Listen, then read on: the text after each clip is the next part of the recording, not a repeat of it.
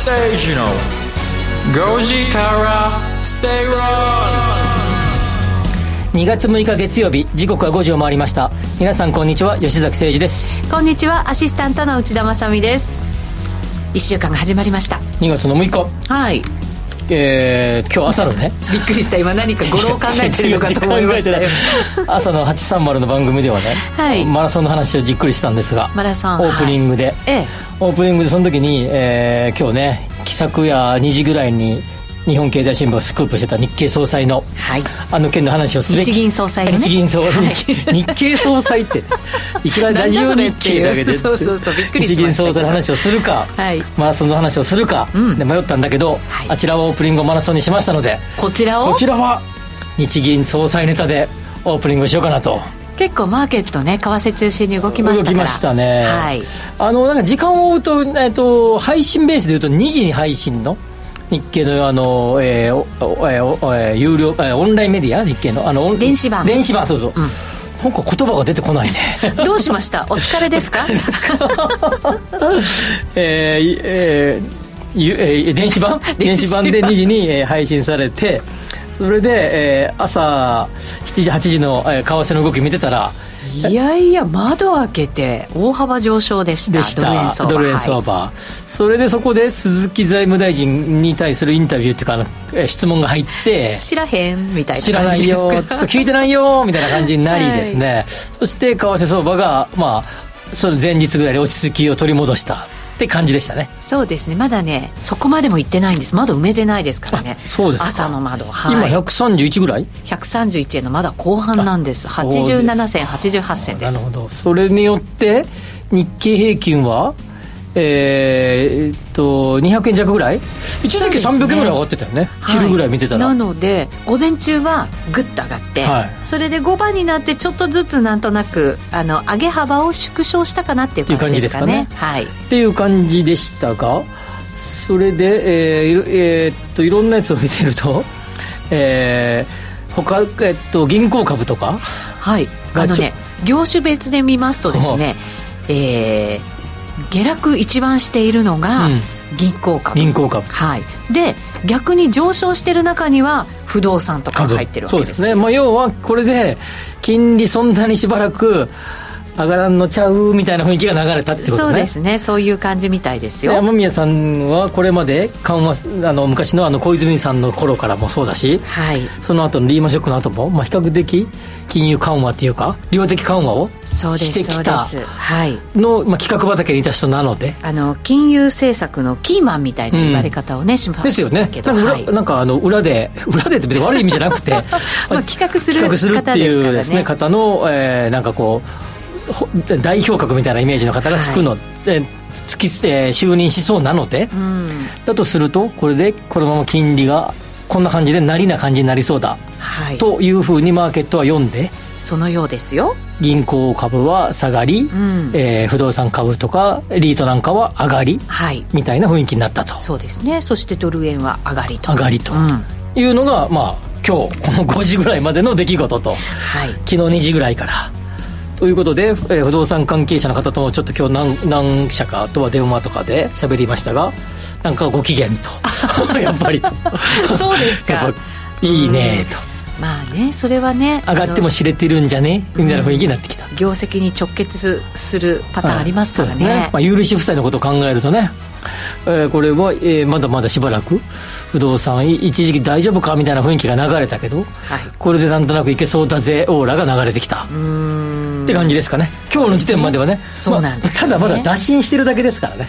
そうなんですよ。そしてあの本当に雨宮さん雨宮さんがなったところで本当に緩和ずっと続けるのっていう議論がねこれからですから。急にコロッと態度が変わるかもしれないし、はい、これまでとは違うんだぞと。やはり、えーえー、ざっくり10年近い、えー、金融緩和政策をこのままじゃさすがに厳しいんじゃないかということで、えー、転換されるかもしれないし、はい。まあ、も当然、えー、理事は 10,、えー、10人か15人かいるわけですから。その中で決定するわけですから。一人の一存で決まるわけじゃありませんので、うん。まあ、そう考えるとまあわからないけどこれまでの、えー、やってきたことを考えたらそうなりそうだというふうになったということですね。はい、そうですね。でも一時期なんかトヨタさんトヨタ明夫さんがなるかもとかっていう 本当かみたいな記事も流れてましたよね。いろんな噂がありましたよ、はい、え えー、みたいな。まあ本当にデマのような。言われた方は大変でですよね。お俺？みたいななったでしょうね絶対に、ね、でもまあそれぐらい注目されてる人事ってことですよね。ですよね、えー、いやでも注目これでもあの事実こうなったと打診だったとしたらこれ日経新聞社唯一でしたからね、うん、他社出てませんでしたからね。そうですよね。なんかやるな日経みたいな感じですよね。まあ経済ネタはやっぱりね。やっぱりね。日経がね、えー、一方で出したいですよ。まあそうでしょうね。そうそう取りたいでしょうねやっぱりね、ねはい、そうです。吉崎さんがもし日銀総裁になったらどうします？金融政策。突然ですが。突然すぎるってなかなかですがまあ国債のこねやっぱ利上げこれ以上なかなかねあんま1%ぐらいまでで以上はやっぱ厳しいでしょうねまあ、急激にだからね変えられるってものではないんでしょうけれどもね。ですよね。ですし、まあやるとしてもじわじわっていうのと、まあ、やっぱり賃上げとかねじ、えー、そういう他のファンダメンタルズのところも見ていかないと厳しいと思いますが、はい、単なるなんかスーパーで買うものの値段が上がってるから利上げしろよみたいな雰囲気はちょっと違うと思いますね、うん、ね。そうですね。日本のこの長く続いたデフレを脱却できるかどうかっていうね、うん、そうですね。本当にいや今回じゃないですか。次の総裁はものすごい難しいところでしょうしいや大変ですよ。あのうまくやれば歴史上名前が残るでしょうし、はい、もしもなんかこうね結果的にいい結果にならなかったら袋叩きになるんでしょうね。よくないですよね。ね。何かの記事に悪者になれるかどうかっていうのが、ね、厳しいね。書かれてましたがどうなんでしょうか。まあ言ってもまだ打診ですから。打診です、はい、まだ OK よって言ってないですからね。ね。10日の日にっていうふうにな記事では出てまね、出てましたね、はい、国会に提出されてみたいな話にはね、はい、なってましたけれどどうなるんでしょうか。見守っていきたいと思います。はい、はい、さて番組前半では経済マーケットニュースフラッシュでお届けしていきます。その後は深読み経済指標のコーナー。続いて番組後半ですがワクワク人生ここザスタイルのコーナーお送りしていきたいと思います。今日はですね、うん区分所得不動産小口化不動産のメリットについてお話しいただくということです。はい、まああのー小口化っていう話と区分マンション投資、まあ、全然別の話ですが片一方は実需、はい、あ実物不動産。実物片一方は証券化された商品ということですので、はい、まあ、どちらにしてもですね、まあ、初期投資がそれほどかかりにくい、うん、まあ、あのビル一棟買うとか比べたらね、はい、ああるいは、えー賃貸住宅を1棟ドーンと買うとかに比べたら、えーしえー、元手が少なくてできる不動産のお話と。そうです不動産投資のお話。私そんなドン買えないですからね。よくおっしゃいますやら。だからねちょっとでもほらね投資したいなと思ったらやっぱりこういうね、はい、ちょちょっと違うもので、はい、元手の少なくてできる不動産投資についてのお話、はい、ということになりますね。いろいろ教えていただこうと思います、はい、そしてツイッターでつぶやいていただくテーマ。今日はですね自分へのご褒美何してる？これね考えてくれた AD の女の子ちゃんが、うん、来週バレンタインなんて、うん、って言って。で最近は自分にご褒美のチョコを買う女の子が増えてるんだそうですよ。だから自分へのご褒美何してる？というテーマに変わりまし決まりました。いいですね、うん、可愛らしいテーマチョコレートってなんかあの高級なやつも確かに嬉しいけどなんか100円とかで6粒ぐらい入ってるやつが意外と美味しかった 美味しいですよ。なんかね違う食べ物な感じじゃない？ですか、ね、麦チョコとか。なんかね。なんかあれとコーヒーだけで十分。なんかね、うん、原稿行き詰まった時とかよく食べてるけど、ね、大事です。はい。皆さんのご褒美は何でしょうか？教えてください。ハッシュタグご時世 GOJISEI つけてつぶやいてください。お待ちしています。それでは進めていきましょう。この番組はワオフードココザスの提供でお送りします。吉崎誠二の5時から正論さあそれではこの時間は経済マーケットニュースをフラッシュでお届けしていきましょう。まずは最初のニュースです。東京都心にある電鉄系百貨店の店舗戦略が岐路に立たされています。渋谷の東急百貨店本店が1月31日に閉店。東急は跡地で複合型の高層ビルを再開発する計画ですが百貨店が営業再開するかは明言していません。同じように新宿で再開発する小田急百貨店も建て替え後の営業は未定となっています。これはですね2つの側面があると思います、はい、1つはですね、まあ、百貨店という小売業のあり方の変化ですね、うん、もう一つは、えー、都心の一等地にある商業施設という名の不動産の活用の変化、はいこの2側面があります。不動産っていうと都内はもちろんですけれどもやっぱりあのいい場所にありますよね、はい、まず1つ目のですね百貨店という名の小売業態小売業態の変化がやっぱり、えー、大きな、えー、背景にあると思います。ここに来てねインバウンドでまた盛り上がってはいるもののですね。ただ、えーまあ、名前はあれですけど 特定のですね、まあ、比較的ですね、えー、バイイング力の高い、はいまあ、すごくいいおおしゃれなものをいろんな品揃えしてるねみたいなですね。まあ名前を言うのはあれですけど。伊勢丹ですかね。とかねはい、M MIK MIK、はい、は比較的そちらで売ってきてですね、うん、もう、えー、いわゆるザ百貨店的な色を強く出してですね、はい、えー、生き延びているというか、いい感じになっているということで、まあ、僕も先ほどうちが言った百貨店には時々行きますが、うん、まあ、2月に1遍ぐらいかな。行くと、まあ、日曜とか土曜日はね地下の、えー、惣菜売り場とかねえー、その時だけ売っている、えー、スイーツのところとかねやっぱりスイーツなんでスイーツ。なん別にスイーツ好きなわけじゃないけど。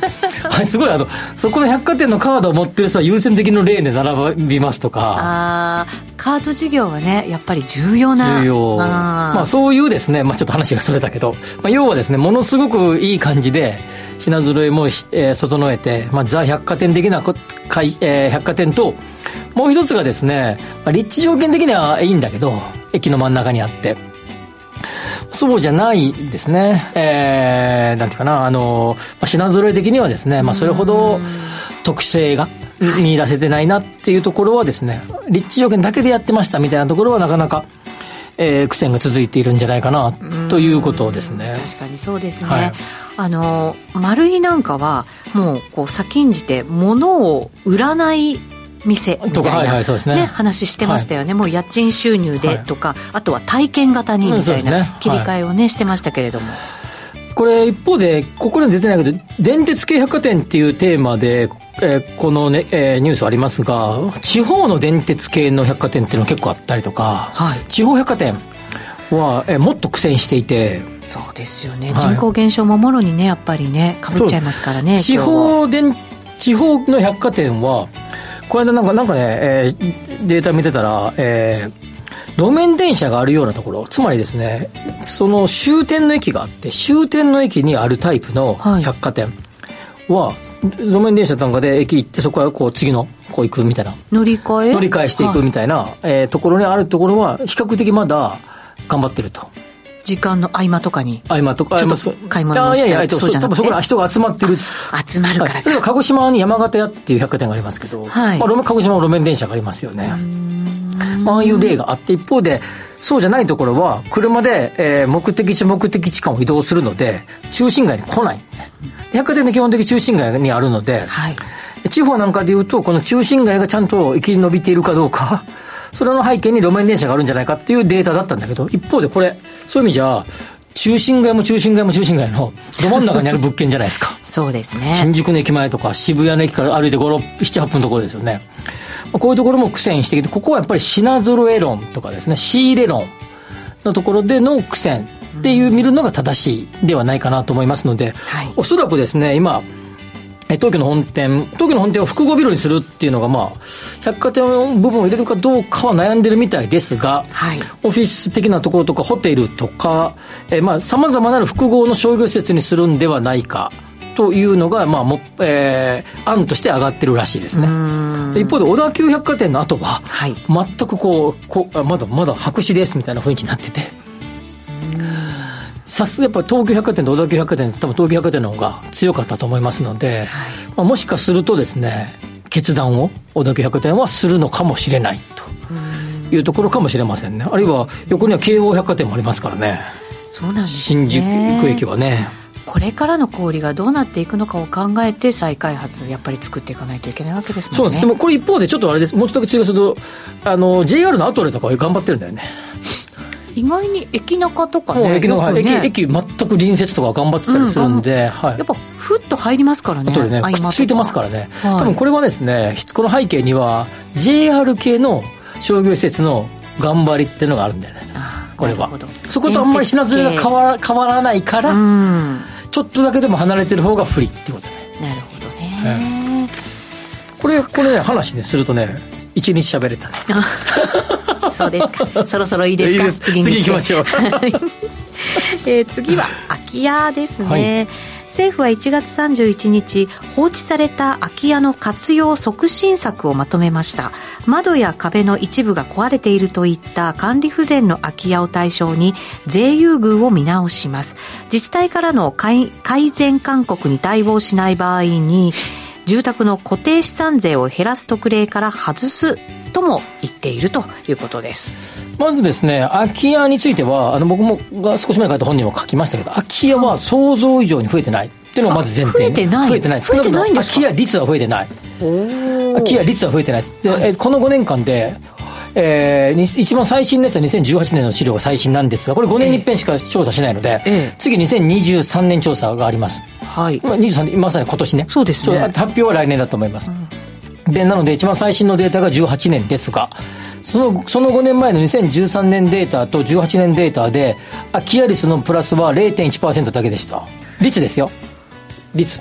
でいろんなシンクタンクが5%ぐらい上がるんじゃないかって言ってましたけど全くの大外れで全然上がらなかったでですね、まあ、これは2つあって、1つは数が増え、分母が増えたっていうのが1つ。分母が増えた、はい。もう1つは東京とか大都市部で、大都市部ってすごい古いと、潰されましたよね。あの、開発されましたよね。はい。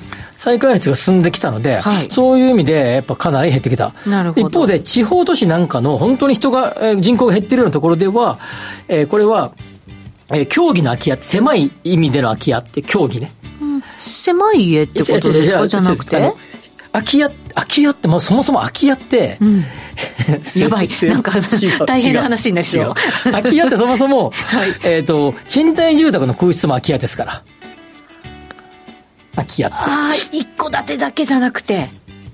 ちょっと一戸建てとかマンションとか関係なくですね、人が誰も住んでませんが空き家なんですよ。で、それは、賃貸住宅で客がついてませんの部屋も空き家ですから。ちなみに。なるほど。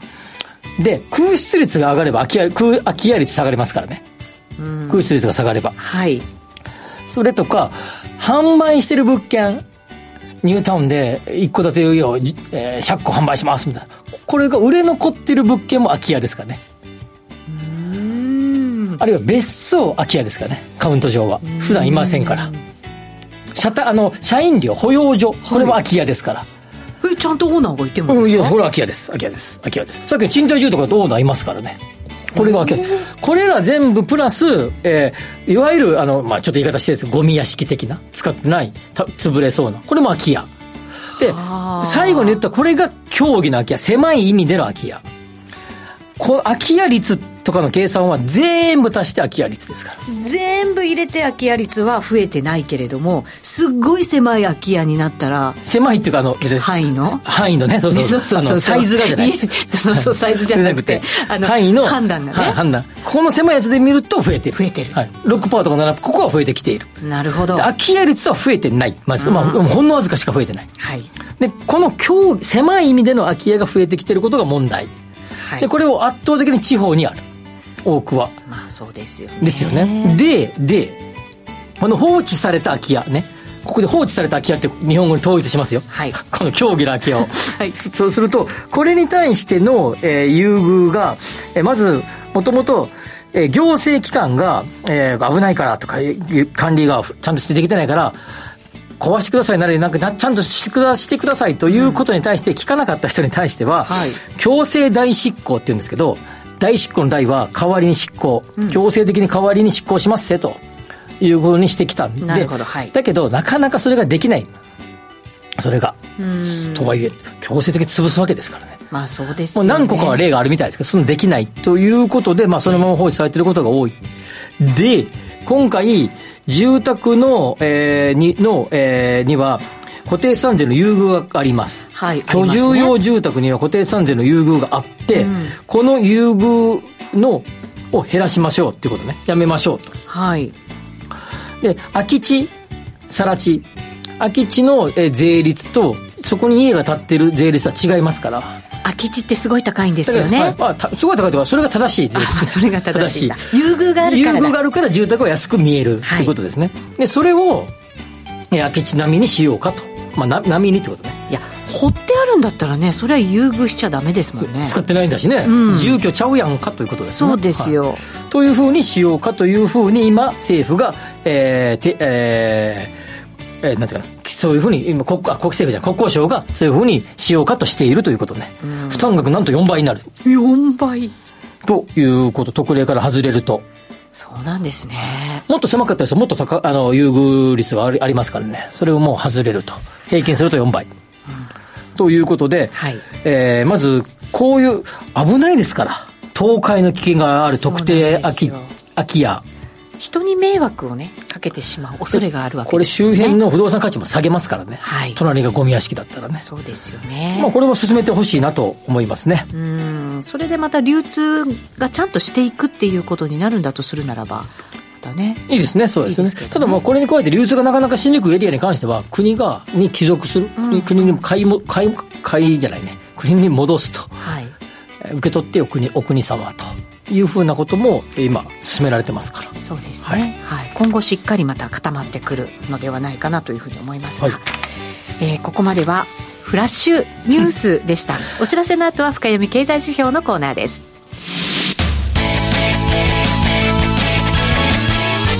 吉坂誠二の5時から正論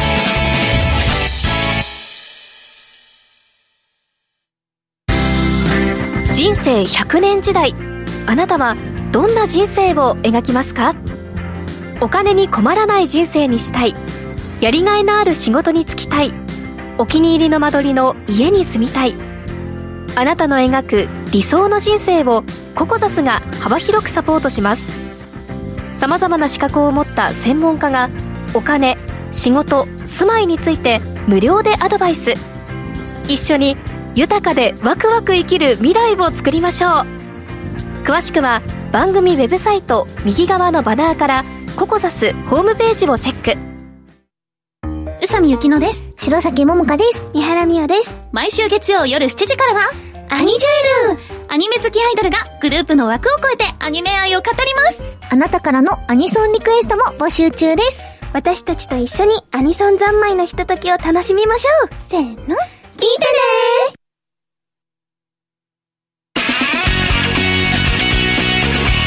吉崎誠二の5時から正論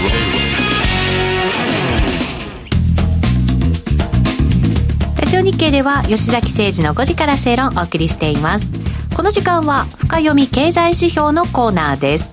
今日は2022年1年間の新設住宅着工戸数の発表2022年の総括と2023年の見直しについて吉崎さんに伺って。見通し見直さない。見直しって書いてありま見通しだね。おかしいなと思ったんですけど。見通しですね、ね、はい見通しお願いします。さっきのフラッシュニュースでヨーロッパ不動産の指標とか、うん、アメリカの不動産の住宅の指標って喋ろうと思ったんですけど。いろいろ準備してたんですけど、えー、空き家の話が長すぎたな。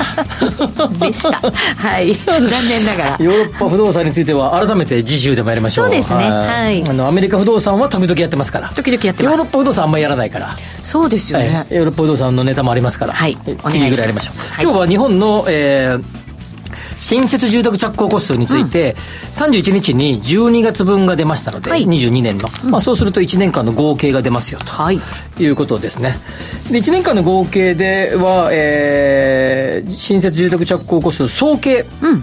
いいろんなカテゴリーがありますから持ち家とか貸家とか、分譲マンションとかありますから、はいそれらの合計した数字が85万9529個。はい。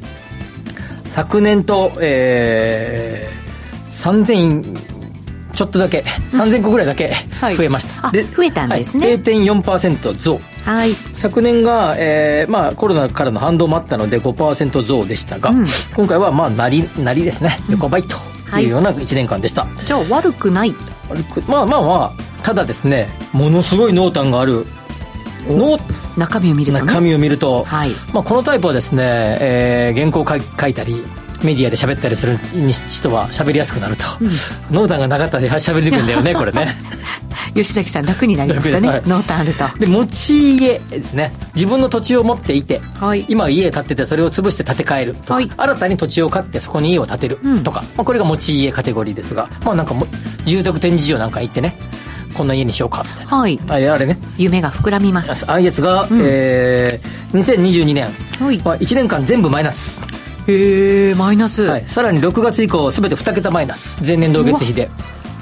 やっぱり高くなったからですか。ですね。でですね、えー、25万3000個約ね。で昨年対比でマイナス11.3%です。はいで2つあってこれは理由が1つは今うちが言った物価が高くなったってことなんだけど、まず前提として2020年と21年がどうだったかを比較すると21年が、えー、20年対比でプラス9%、はい、9.4%で2020年が26万1000個なんですよ、うん、ざっくり。21年が28万5000個。今年が20昨年が25万3000個。つまり2020年以下、うん、コロナショックの時4月5月6月って激減しましたからね。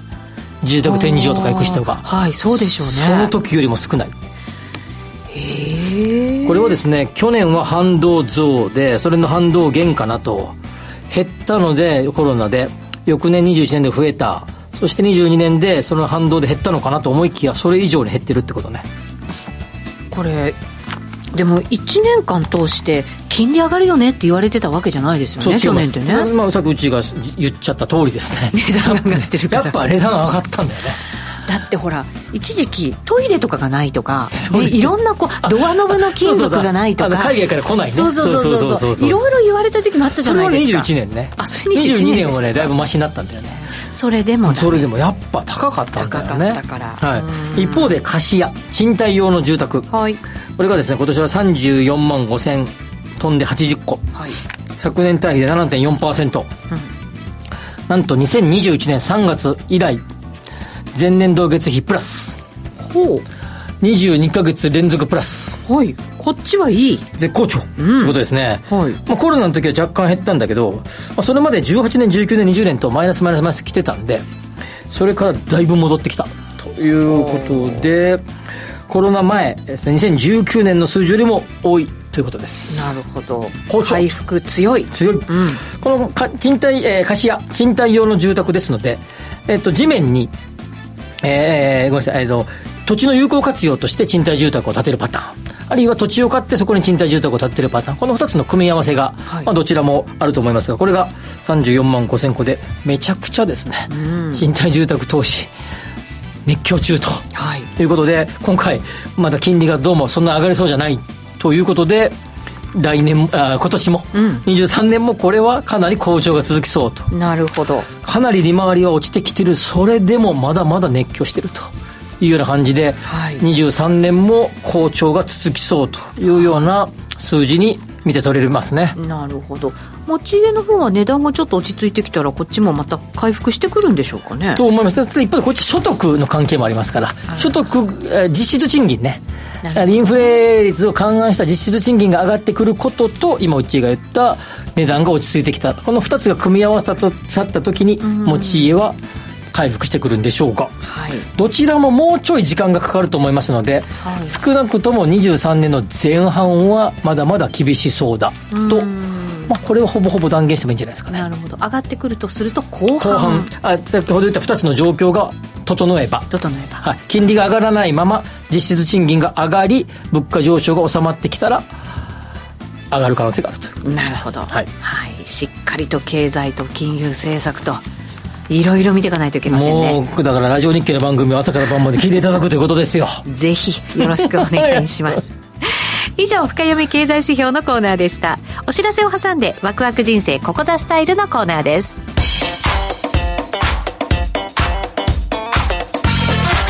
吉崎誠二の5時からスペイロン。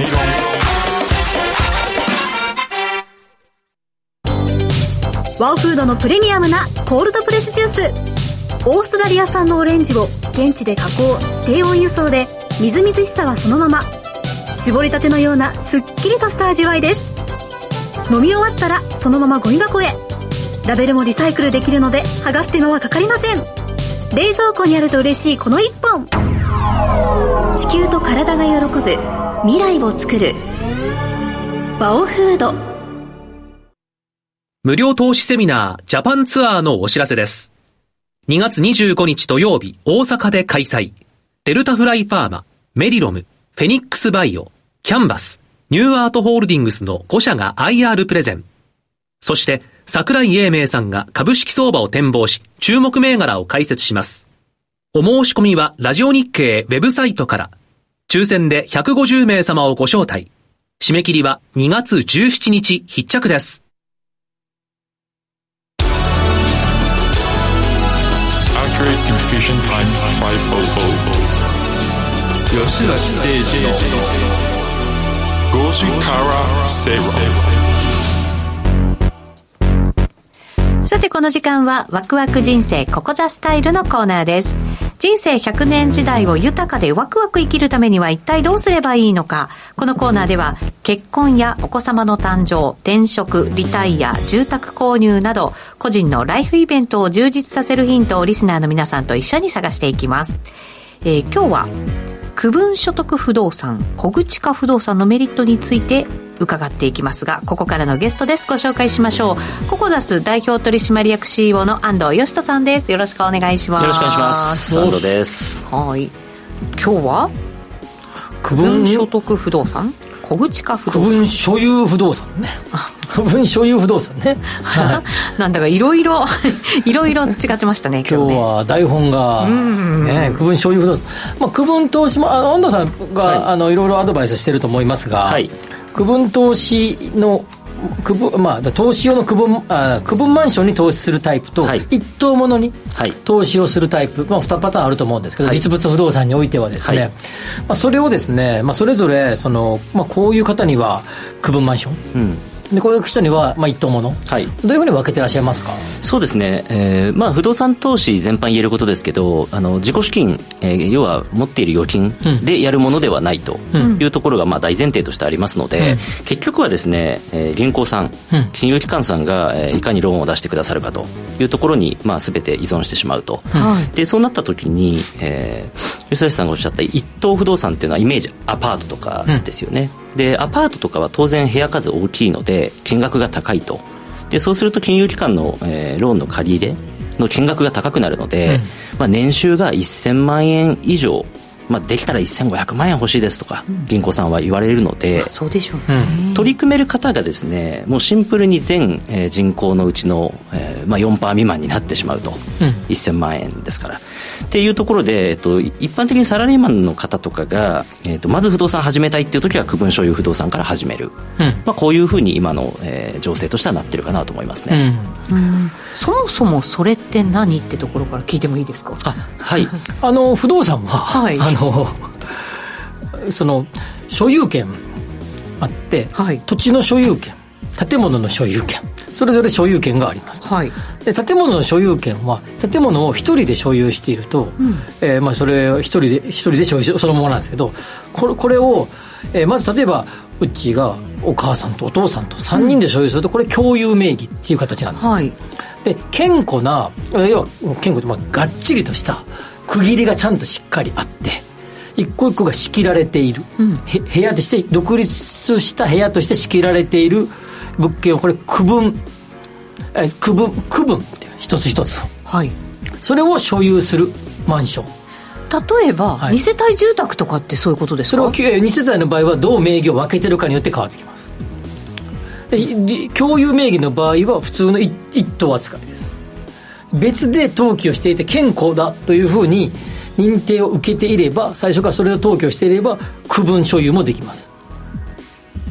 一番多分 えー世の中一般的に知られているのは多分ワンルームマンション投資じゃないですか。ああなるほど。ああいうふうにだからもうしっかり一部屋、がっちり。がっちり部屋がっちり部屋って分かれてる。まあでもタワーマンションもね投資用で買ってる人は別に区分マンション投資の一つではあるんですそうですね。なるほどはいなるほど、マンション投資とかはじゃあそれに入るそうですね。わけですね。はい。なので、まあ、それの一部屋だけを持つのかそれともじゃあ全部で100部屋100世帯分あったとして塊で持つ塊持つのかなので、はい。やっぱり取り組める年齢層であったりとか資産規模全然変わってきます。違いますね。はい。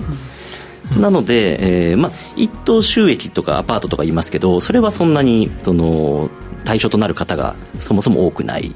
で最近サラリーマンの方に、えー、区分マンション、えー、区分、えー、所有不動産の投資が結構流行ってたよねっていうのが、ここ5年くらいですかね。いやいや、8年、えー、そそれこそ黒田さんの金融緩和政策みたいなところだから、どうかな、2014、13、14、はい、ユーさんの後ろぐらいからは広まってきたと思いますね。そうですね。はい、特に新新規の、あ新築の、えー、投資用のマンションが少なかった時なんで、中古にも結構波及したのがその頃ですね。なるほど。その一方で、小口化不動産ですよね。うんこれは小口化っていうのは、まず、まあ、区分所有、区分所有マンションもある意味小口化物件なんだよね。うん、実需の、実物の小口化されたものが、えー、区分マンションのイメージ。で、小口化不動小口化商品っていうと、まあ、一般的にはですね、証券化された商品ですよ。うん、なるほど。ゴルフの会員系みたいなもん。はあ。イメージで言うと。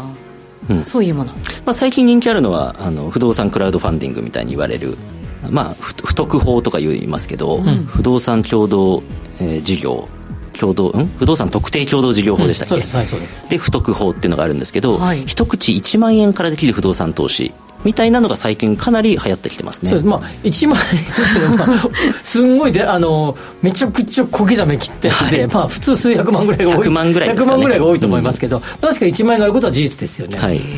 でも100万円にしたって、すんごいたくさんの人たちが投資していて、みんなでっていうことなわけですね。はい、それに応じた分の配当が得られるということですよね。うん、まあ、J リートとかとまあ似てる、系統は似てるよね。そうですね。はい、今それがすごい増えてるんですかじゃあそうすると。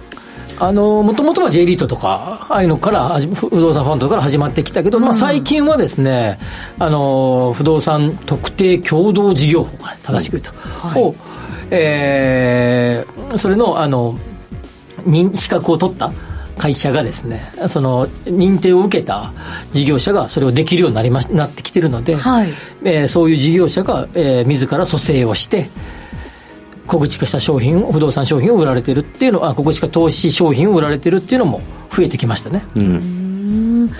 なんだかこうでも実物があるものですからなんとなくちょっと安心感というか、はいがあるような気がするのは私だけじゃないはず、ね、一般的にそう思われているのでね、なんか不動産投資の入り口として例えば、えっと、区分所有不動産ワンルームマンションですと言っても、えー、2000からまあ2500万円ぐらいえー、都心部だとかかったりしますので、はい、そう考えると一口、まあ、100万円だったとしてもえーまあ、預金感覚で始まられるっていうところがメリットだと思いますね、はい、そうですよね。まだまだなんかこれ値上がりするぞとかにふうに思えるとか。そうですね、ね、ただ一般的にはもうファンド的な売り方でもう例えば100万円投資したら、うん、えー、1年後に償還です。100万円が戻ってきますと。でそれプラス5%の運用益が戻ってくるっていうパターンが多いので、はい。まあ、本当にあの金融というか証券化されたファンドを買ってるみたいな感覚の方が多いと思いますね。まあ、あのさっきのその値段が上がるか下がるかは J リートとかそういうのはそうですけど基本的にはあのその分が償還ですね。でめちゃくちゃ細かく言うと匿名組合タイプと、うん、あの任意組合タイプと、まあ、2つパターンがあるんで、まあ、話するとこれ多分明日までかかるんで そうですね、細かくはあれですけど、まあ、さっきの1万一口1万みたいなやつは匿名組合型、のタイプで、まあ、さっき安藤さんおっしゃったように1年とかで返すタイプね、数か月か返していくタイプ、まあ、小規模投資が可能なのはこちらのタイプで任意組合型はみんなで共同事業としてまあだからあれだよね、うん、あのだからあのシェアをなんて言ったっけあのご年配の人がさ、えー、グループホーム、うん、金出し合って、はい、あの家建てようよみた。いな、まあ、まあ、ざっくりとああれをの小口化された商品のイメージだよね。はいただそういうやっぱり小口化不動産、まあ、ざっくりまとめちゃうとそれがどんどんこれから増えていくという流れは間違いはないわけですかね、まあ、そうですね。あの法律自体は確か94年とかに、うん、えー、施行されていて。94年だとちょっと記憶がそれは定かじゃないな。多分かなり古いんですね、うん。うん、ただ歴史はあるんですね。歴史はあるんですよ、はい、ただその本当に区分マンション投資が最近流行っているのと同じでここ5年ぐらいで、えー、その不特法の免許を取っている事業者が増えてきているので、最近聞くようになったんじゃないですかね。不動産クラウドファンディング。そうね。そうそうですね。新しいもの、まあ、クラウドファンディングは、まあ、そのネット上でできるってやつで、はい、まあ、クラウドしてるかどうかは別としてもですね、うん、まあ、この小口化された商品はどうかな？2010 7あたりぐらいから増えたなっていうイメージで、特にさっきのあの任意組合型の方は、まあ、相続とかにも使えるので、まあ、あれと一緒だね、はい、だから、えっと、なんていうのかな？あのリゾリゾートの会員権、うん、まあ、ああいうイメージかイメージで言うととかのイメージに近いから、まあ、それで使えるので、まあ、そういう意味です。あの実物不動産も節電使えて、はい、さっきの匿名組合型の小口のやつは使えなくて一方ちょうどあいどちらのいいところ通りみたいな感じになってるんだよね、うん、あなるほど。それもある、まあ、ちょっと厳密には違うけどなんか分かりやすい例で言うと、うん、まあ、ああいう、うん、ハーベストクラブとか、まあそそんなイメージか。相続もできるっていうタイプかな、なるほど、はい。じゃあ、まあ、小口からできるもちろん少額でできるっていうメリットももちろんありますけど、はい、それでも節税とかもできるっていうような、ね、いろいろあるわけですね、ね、メリットとしては、まあ、注意点1点あるなって私思ってまして、はい、あの小口化されているからこそその対象となる不動産、うん。例えばじゃあ1億円の物件を100人で割ってますと。で一口100万円だったりするんですけど、うんはい、自分が購入する側とすると100万円の投資っていうふうに見えてるじゃないですか、だから1億円のその物件の妥当性みたいなところがちょっとぼやっとしてしまう。うん。ケースがありまして、ね、少し割高に、えー、購入してしまうケースとかが実際起きてきているので1億円の物件がちゃんと利回りが回っているのかとかそもそもその物件って不動産投資としていいの、うん、みたいなところはちゃんと見た上で100万円の投資をしないとうん、ちょっと怖いなっていうケースも実際はありますね、うん、なるほど、まあ、単純計算ではできないけど1億円の物件100万で、えー、100人がやると1億だからね。そうですね、はい、まあ、もちろん経費とかいろいろ手数料かかるから、はい、そんなわけにはいけないけどそれが あの実際価値は70万ぐらいちゃうのっていうこともあり得るおっしゃる通りです。なんで7000万円の物件が1億円で売られている可能性があるってことですよね、はい、で70万円と100万円の違いだとえーまあ、小口投資家としては30万円の差なのでそんなに大きく見えない。ただ3000万円って考えると大きいよねみたいな、はい、ところは実際あるので、まあ、あの対象となる事業がどんなものなのかっていうのは見ないと怖いなっていうのは思いますね、ね、まあ、一方で物件をちゃんとやっぱりこうこういうふうな形で多くの方から認可を受けて多くの方々からお金集めてるんで、まあ、今の安藤さんの話はかなり大げさだと思うけど極端な。話だと思うけど、はい、まあ、一方で目利きができてるんじゃないかっていう人もいるんだよね。自分で目利きするんじゃないからね、はい、その物件を。自分で見に行くわけじゃないじゃない、まあ、プロ とがちゃんと目利きをしてくれるってことですよね。4%なら4%。た多分大抵あの実物不動産ちょっと利回りが悪いんだよね。低いんだよね、少しだけ。そうですね。あ、そうなんですね。もうちょっと手数料もいろいろありますから。そっかそっか、はい、そうですよね。だけど4%なら4%私も返しますと。まあ、何かこんな元本割れがなリスクはありますけど、基本的には4%、4%で戻しますって言ってるので、はい、まあやる方もですね、まあそれなりのやつを絶対選ばないと取れ取れないじゃないですか。そうですね。まあそういう意味じゃまあ、まあ、なんなんていうかな、あんまりかん考えずにとおかしいけど、うん、まあまあ、とりあえず、そうですね。とりあえず言っとくみたいな感じぐらいは行きやすいですよね。ハードルはだいぶ下がりますよね。はい、まあ、自分たち見に行くのも面倒くさいしとか、例えば地方の人ね、うん、はい、わざわざ東京に来て、うん、それ、み、み、物件見に、まあ、行ってできないじゃないですか。まあ、そういう意味で地方の方々はメリット大きいよね。あ確かにそうですね、うん、あと出口が1年後とか、もう3年償還とか、もう決まってるので、うん、実物の例えば1億円の不動産を持ったら1年後に必ず売れるかっていうともちろん市況とかがあるので。下がってるかもしれへんしね。ですよね。本当に取り組みやすいので、はい、そういう意味ではメリットの方がやはり圧倒的に大きいかなと思うので、まだまだ流行りそうですよね。これは入ると思いますね、入ると思うしいろんなバリエーションが出てくるでしょうね。これからね、はい、その 住宅だけじゃなくていろんなあのアセットクラスにも出てくると思いますね、はい、そうするとじゃあ投資しやすいものが出来上がっていくよこれからもどんどんということになる、ね、そうですよね、あ、でも安藤さんの会社でも多分蘇生をそうです、ね、いつか考えてると思いますけど。不動産だけじゃなくその、まあ、許認可の関係とかで、えー、なんだ蘇生できるものとかもやってたりもしますし、うん、なんか中にはあのジェット機の投資を小口でとか。あそもう何でもあるんで、そういうのももう出始めてます聞いたことありますねでもあのああそこあれとかねトラックの小口ねトラック、はい、うん、何でもあります今。はい。